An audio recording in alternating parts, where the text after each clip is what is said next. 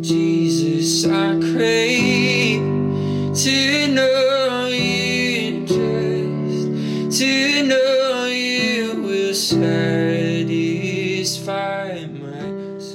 Hey everyone, thanks for tuning in. This is episode number 135. This will complete out our series of the coming of a Savior. This will be day 24. This puts us at Christmas Eve. And uh, I want to thank you for following along with this series. I pray that it's been a blessing to you as we reading uh, each day by day in the anticipation of the coming Savior Jesus, the Messiah. So, if you've been following along, uh, you've noticed some Old Testament prophetic scripture that would be pointing to Jesus, the Savior, the one who is to come. And then we've also found ourselves in New Testament uh, kind of descriptors or descriptions of this this moment that we're in anticipation of. And so, this last reading, we find ourselves in Matthew chapter 1, verses 18 through 25. And let's begin. This is how the birth of Jesus, the Messiah, came about. His mother Mary was pledged to be married to Joseph, but before they came together, she was found to be pregnant through the Holy Spirit. Because Joseph, her husband, was faithful to the law and yet did not want to expose her to public disgrace, he had in mind to divorce her quietly.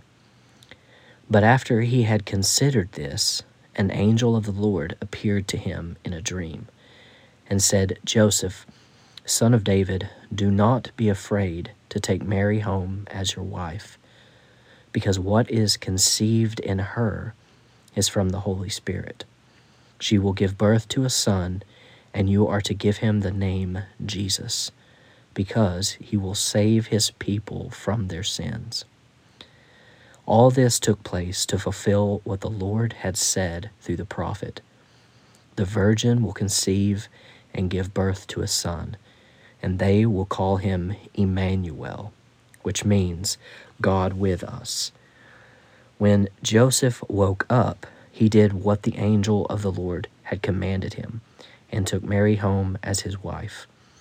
But he did not consummate their marriage until she gave birth to a son, and he gave him the name Jesus.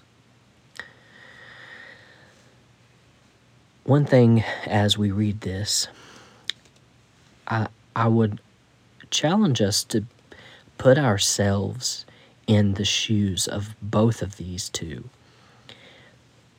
For Mary, you imagine getting this news of you are going to give birth to a son, and he is going to be the savior of the world.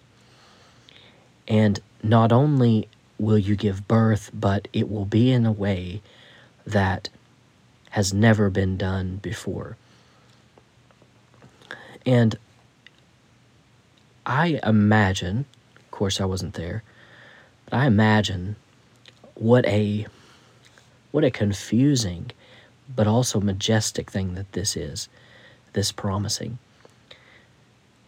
And we find then as well Joseph, who finds out, discovers that she is carrying a child. Now, naturally, his first inclination is, well, she, you know, she's been unfaithful to him. I mean, that would be the most likely of explanations, right? But because Joseph was an honorable man, he didn't want to disgrace her in front of everyone. But he had in mind to d- divorce her quietly. And he would have had every right to if, in fact, she was unfaithful to him. But I find that the encouraging thing in this story is that he had entertained the idea of doing this, but an angel of the Lord came to him in a dream and directed him otherwise. We all find ourselves in a particular path headed a particular direction.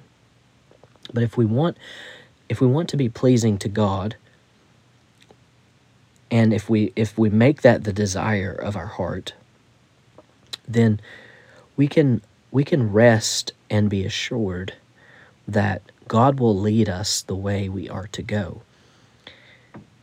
And it encourages me because I often think, what if I take a step in the wrong direction that I am not meant to take? Or what if I do something that opposes the desire of God? But I think if we if we can just if we can reconcile in our hearts that if our hearts desire to do God's will, then He will lead us, and we need not worry about taking the wrong step because our desire is to please Him. And so I find encouragement in this because though Joseph could have went a direction, God did not let him go that direction.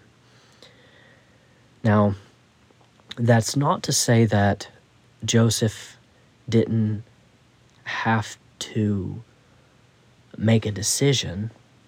He could have went a different route. He could have decided not to go through with what he was told to do because no doubt him and her both had a very difficult road ahead of them. Um, I'm sure there was much talk, much gossiping, um, many uh, frowned faces that went their direction, a lot of speculation. But they got a word from the Lord and they went full ahead with that. I think if we if we seek a word from the Lord and then we get that word, we go full ahead on what it is that, that God has given us a direction for. It may not be an easy road. In many chances, it will be a, a difficult one.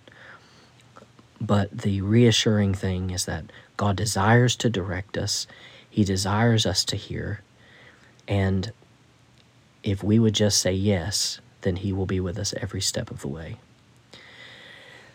Every day as we've went through these readings, like we said, we are in we are in anticipation of the one who would come, and that is Jesus, the Messiah.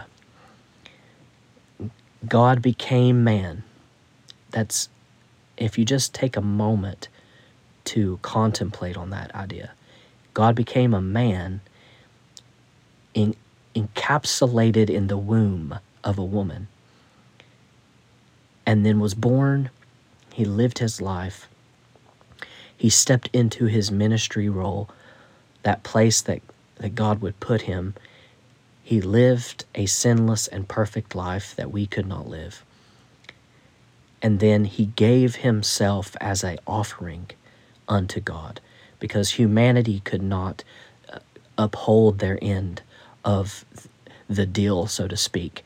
Man, humanity could not fulfill all that was necessary to be righteous before God. So, Jesus became that one who would uphold every dot and cross T of the law. And he was a substitution for us, both in a lived life and also in a sacrificed life.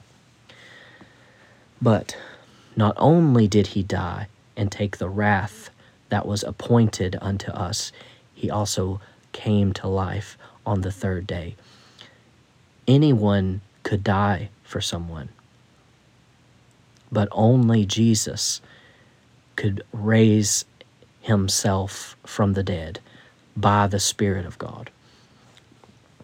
And so, what hope that this gives us as we lead ourselves lead into the birth of Christ. And what hope, what anticipation.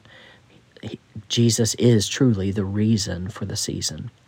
And so if you haven't came into a personal relationship with Jesus Christ, I would encourage you to take advantage of this moment. It's it's not a difficult thing in the sense of how does one obtain this life through Jesus? It is but through faith and belief in Him that one is saved. But it does require everything. It does require a denying of ourself.